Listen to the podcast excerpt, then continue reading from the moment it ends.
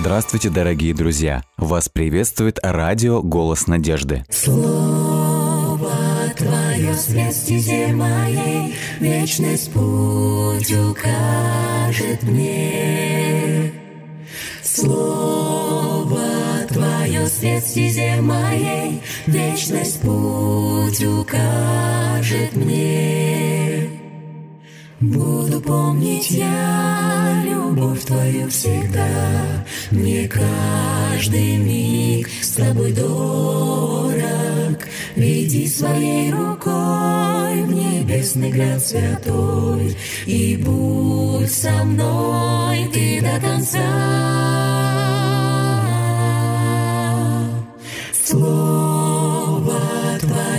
Свет стезе моей, Вечность путь укажет мне.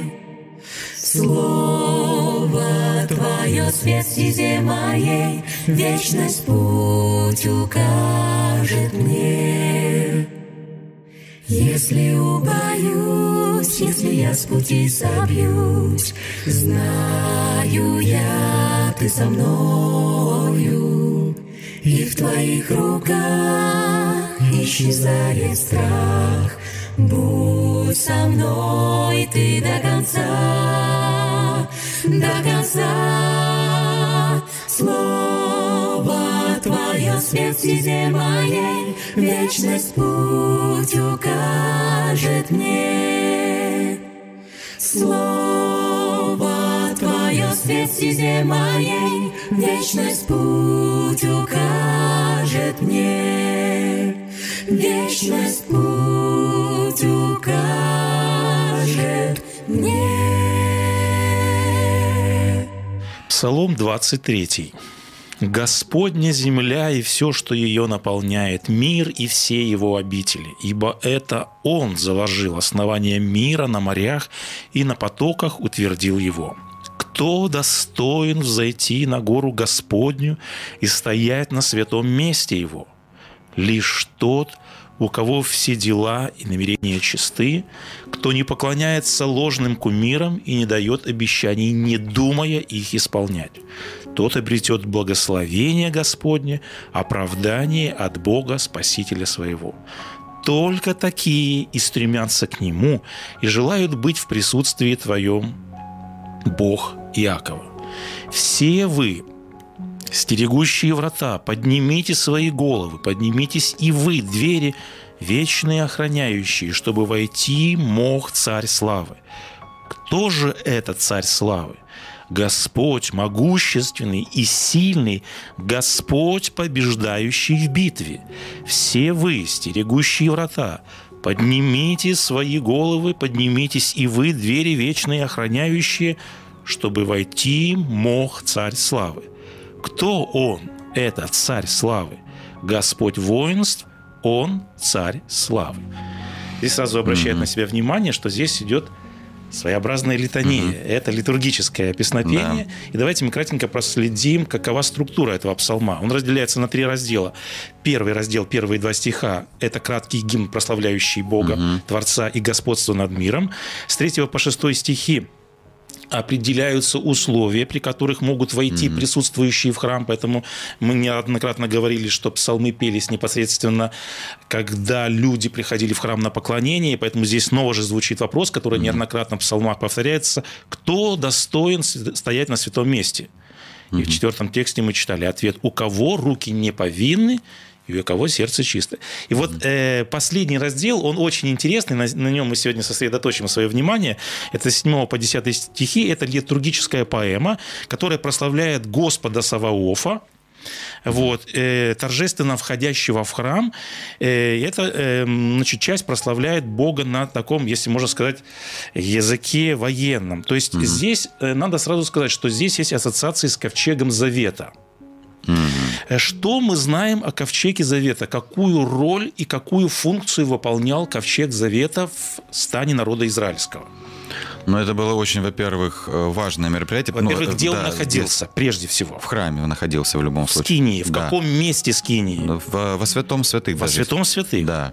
То есть это было очень, ну, если нельзя говорить как о реликвии, а как, ну, э, это был очень серьезный символ для Израиля. Во-первых, они были готовы за него сражаться, это раз. Это очень важный момент. Да, Да, то есть, и если этого, скажем, ковчега не было, то это означало проигрыш для, для, для всей битвы. Они просто готовы... Это как царя нету, все, там, убили царя, к примеру, все, все готовы были Или сдаваться. нету, да? нету знамени, Да, все. Люди готовы были сдаться просто, они готовы были убегать. Ну, и это было в истории израильского народа. Вот. Вот это очень важный момент ты подметил. Поэтому давайте мы соберем вот как бы эту всю картину. Значит, ковчег Завета находится в самом святом месте, на английском языке most holy, или на древнееврейском кодыш кадышим. Да. На русском языке это переводят святая святых. Да. Почему называли именно это место Скинии таким образом? Потому что это Самое. место, где непосредственно присутствовал Господь Бог. Да. И именно в этом месте, мы говорим, находился ковчег, в котором находилось что? Ну, э, Находились скрижали, скрижали, находился да. закон Божий, находились заповеди. Что символизировали собой скрижали или закон Божий? ну, это отношения, это договор отношений, завет. Это Да. символ правления Господа Бога, и правление Господа Бога основывается на чем? На, На справедливости, да. на праведности, на святости. Вот, поэтому давайте вот мы соберем эту общую картину. Ковчег Завета ассоциировался с присутствием Бога. И мы помним, что над Ковчегом Завета что обитало? Слава, Господня. Божия, шхина. Да. То есть мы видим, что и в образном смысле этого слова, и в буквальном смысле этого слова, э, значит, это было место присутствия Бога, и ковчег Завета ассоциировался с присутствием Бога. И вот этот важный момент, который ты подметил. Зачастую ковчег брали с собой военные походы. Да. И ты очень верно подметил, для чего? Он символизировал присутствие Бога. И главный принцип присутствия Бога заключался, если Господь за нас, мы неоднократно этот принцип Кто вспоминали, против нас, да. то есть это был залог успеха и победы в любом предприятии, в любом деле. И в частности Да. военном. И вот очень важный момент, который, в общем-то, и описан в этом псалме. После того, когда ковчег возвращался с победой с поля битвы, вот, э, это символизировало победное возвращение Бога воинов в святое место, и Господь воинств, Господь Саваоф прославлялся, и совершалась как раз вот такие торжественная литургия вхождения ковчега в храм, или же, если говорить уже своими, вхождение Бога во святилище или в место своего обитания.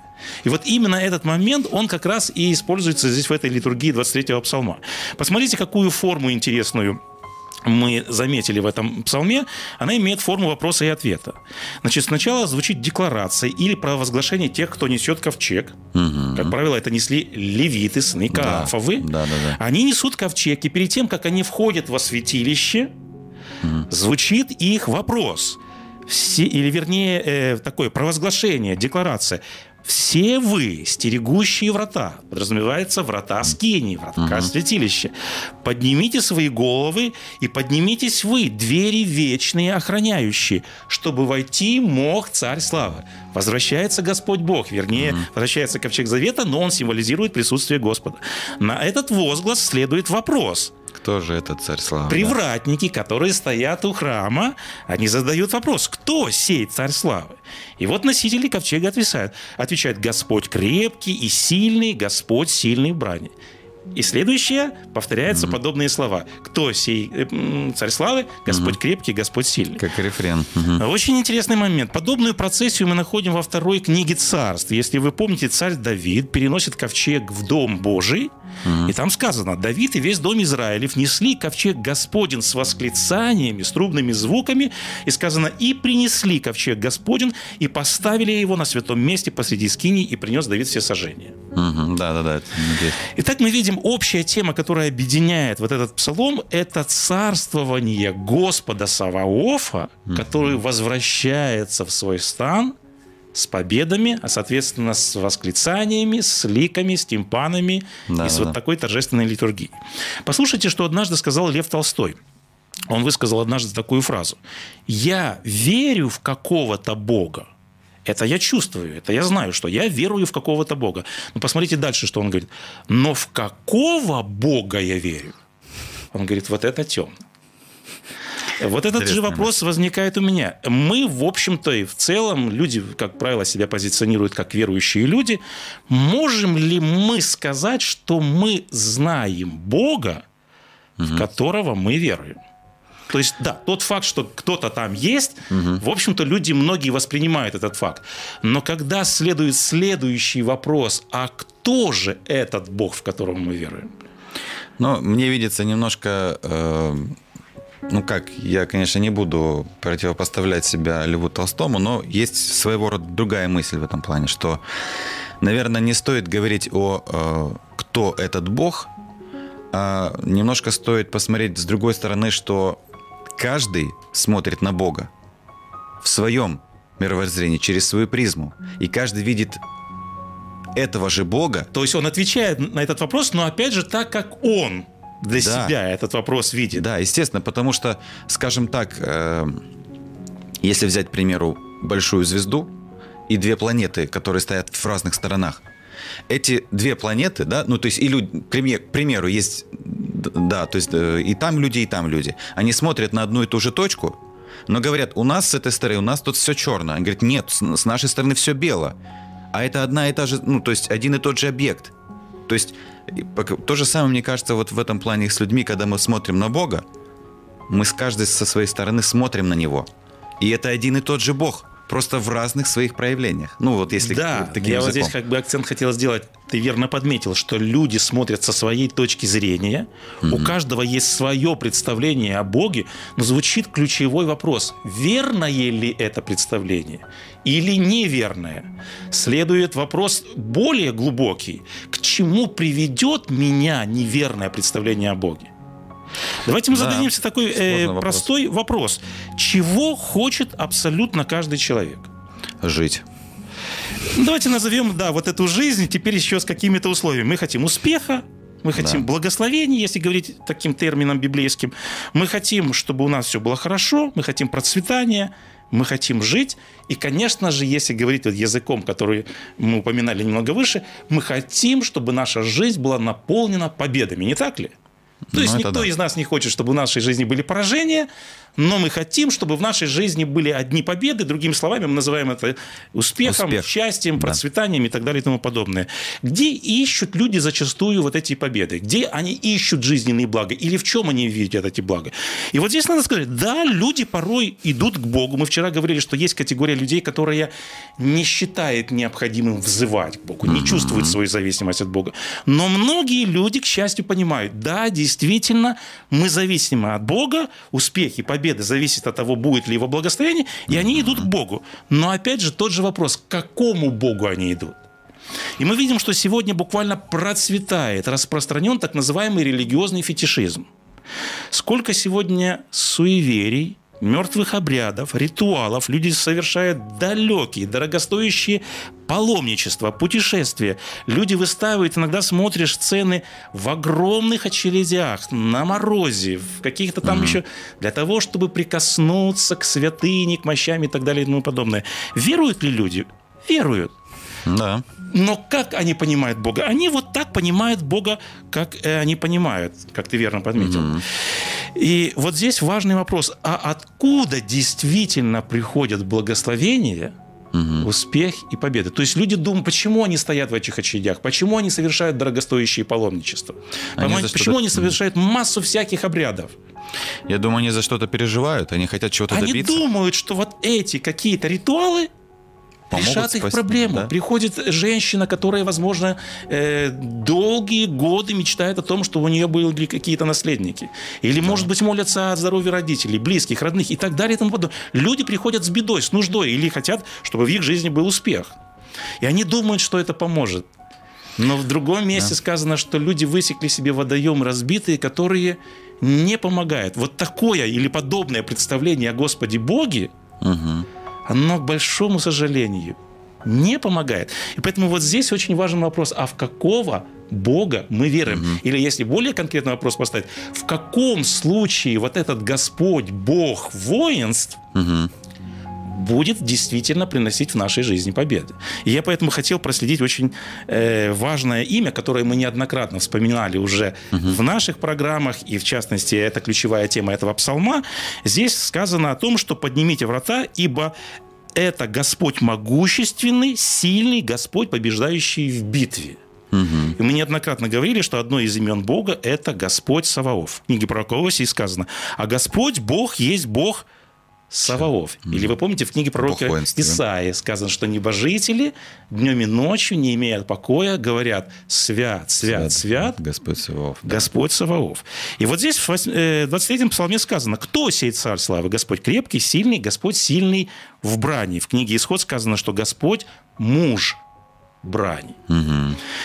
Э, какие образы мы вспоминали? Мы вчера вспоминали о том, что Господь есть пастырь, Добрый. Добрый, да.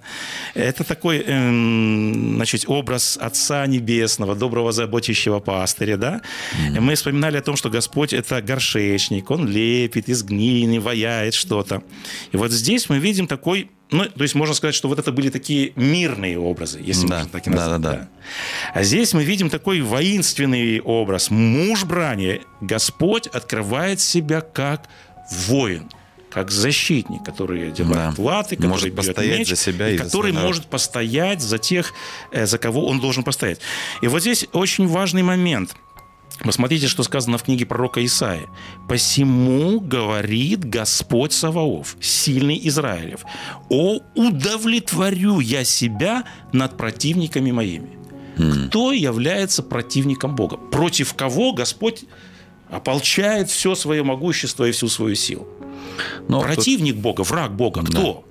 Ну, тут словами, скажем так, людей, твой враг, мой враг. Для, для людей враг это, ну, по крайней мере, дьявол, о котором мы говорим, который, скажем так, искушает каждого, кто находится здесь на земле. Совершенно верно. И раз эти враги для людей, которых любит Бог, Бог тоже враг Вот дьявола. это очень важный момент. Апостол Павел говорит, наша брань не против плоти и крови, но против духов Злобы злобы, под- поднебесного. И в другом месте Христос говорит, что вот этот враг пришел украсть, И, да, убить убить. и погубить. Поэтому в книге Псалтырь мы помним сказано в 33-м псалме «Ангел Господен ополчается вокруг боящихся его». Его, да. Вот Это очень важный момент. Итак, мы видим, что имя Бога Саваофа очень тесно связано с благословениями, или с охраной, или с вот этими победами духовными.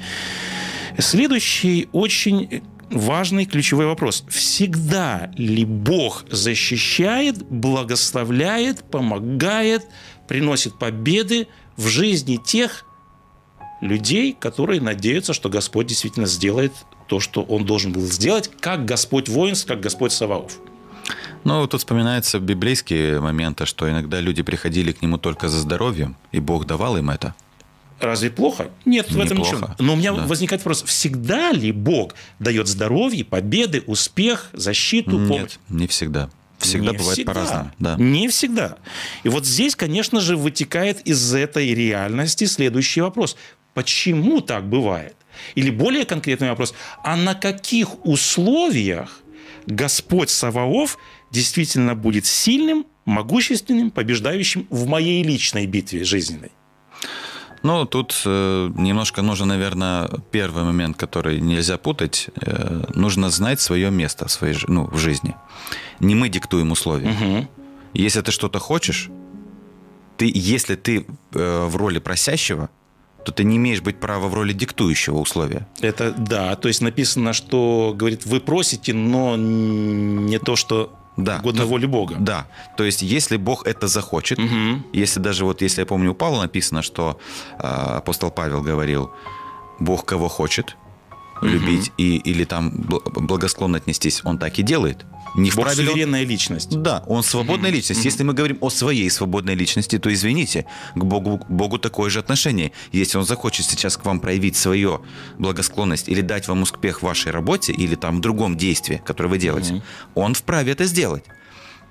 Но также он и вправе этого не сделать. И вы не имеете права ничего То сказать. очень важный подметил Да. момент. То есть э, одно из непременных условий для того, чтобы наша молитва была услышана на высоте, э, и Господь Иисус Христос об этом сказал, если чего просите по моей воле. Во имя мое. там, Мы же да, так вот. молимся в молитве Господней, да будет воля Твоя. твоя Да. на земле, как на небе. Да, да. Это очень важный момент, ты подметил. Но еще один важный момент. Мы говорили о том, что в третьем тексте определяются условия, при которых поклоняющиеся могут войти в присутствие Бога. Кто достоин стоять на святом месте? И звучит ответ. У кого неповинны руки Да, да. и да, сердце чисто, мы так читали сегодня. И вот здесь мы подошли к такому понятию, как условия завета. В книге Левит 26 главе сказано, если вы будете поступать по уставам моим, говорит Господь Бог, и заповеди будете мои хранить и исполнять, и далее Господь перечисляет различные благословения. Он обещает посылать дождь, Он обещает мир, Он обещает победу над врагами, процветание и так далее и тому подобное. Несложное условие. И обратите, чем заканчивается этот раздел. Господь говорит, «Поставлю жилище мое среди вас, и душа моя не возгнушается вами, и буду ходить среди вас». Очень не зря поставлен вопрос, кто достоин войти в присутствие Бога? У кого руки чисты? Поэтому э, благословение, как здесь сказано, это когда Господь поставил свое жилище в моей жизни. Да. Когда Он ходит среди нас, или другими словами, мы неоднократно говорили вот эту формулу. Мы ее повторяем, но она очень важная. Когда Господь на моей стороне, когда меня ничего не разделяет с Богом, вот Ну тогда да. я могу рассчитывать, что в моей жизни Господь будет за меня, на моей стороне. Это ключевой принцип. Но очень интересный момент, посмотрите, что Господь говорит дальше. Если же не послушаете меня, и будете, не будете исполнять всех заповедей сии, и если пойдете против меня, далее Господь говорит, и это крайне смущающий момент, но это реальность, то и я в ярости пойду против вас. А в книге пророка Иеремии сказано, Господь говорит, и сам буду воевать против вас. Да. Это серьезное заявление. Господь Саваоф, муж брани, он воюет за свой народ. Написано, мы говорили выше, он ополчается вокруг боящихся его. Но мы видим здесь полное изменение характера войны. Здесь сказано, что врагом и противником Бога Саваофа может стать кто? Любой человек, в принципе, да. Да, совершенно верно. Который Если он не захочет слушать Господа Бога, а пойдет по значит, по своей собственной воле. И вот эта очень э, яркая картина отображена в одной из библейских историй. Я очень кратко хочу ее проследить. В первой книге царь сказано. И выступили израильтяне против филистимлян на войну. Э, вернее, э, да, против филистимлян. И произошла битва, и были поражены израильтяне. Да, в тексте есть. упоминается 4 тысячи человек погибло.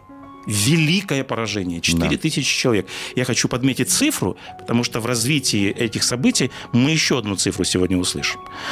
Когда у нас случается что-то в жизни, какой вопрос, как правило, мы часто задаем, когда у нас что-то происходит? Почему со мной? Почему это случилось? Или почему это со мной случилось? Почему это со мной произошло? Наш разум мечется, и первое, что на ум приходит, это, конечно же, мыс- мысли. Это случайно, это случайное совпадение. Но мне просто не повезло.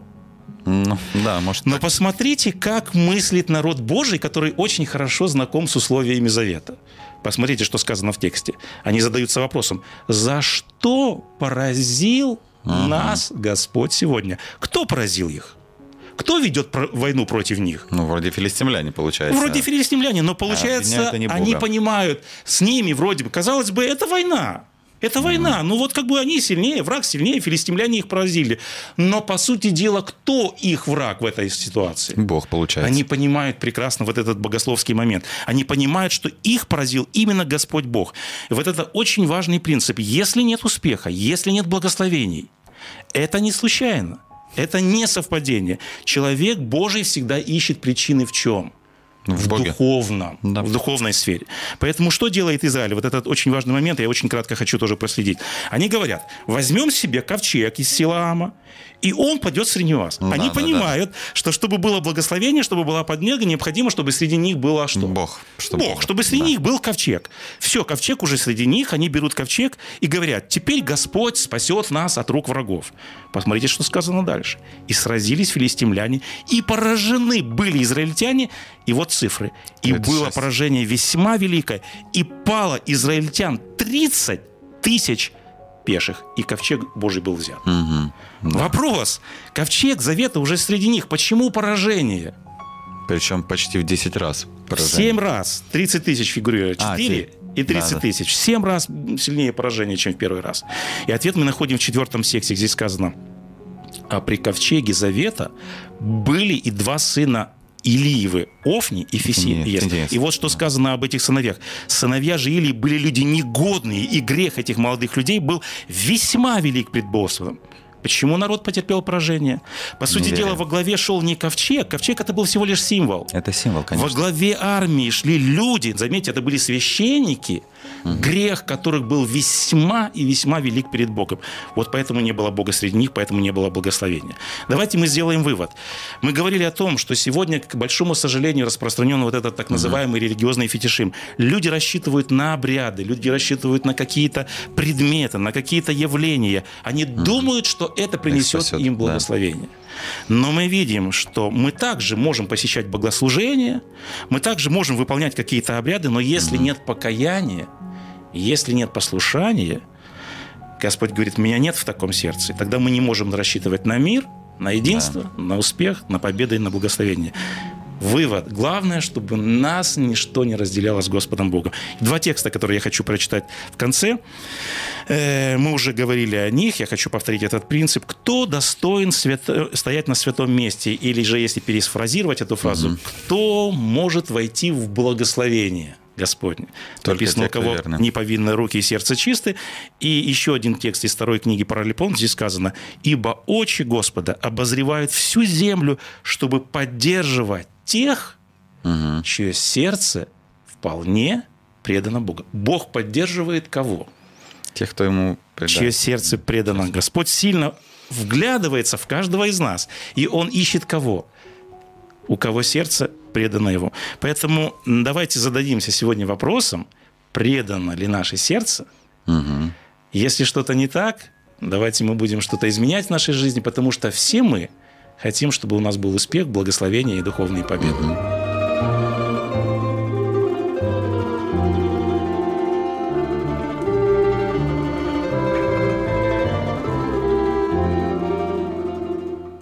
Дорогие друзья, вы можете оставить свои сообщения через WhatsApp и Viber по номеру плюс 7 915 688 7601 или позвонить нам на бесплатную линию, которая работает на территории Российской Федерации.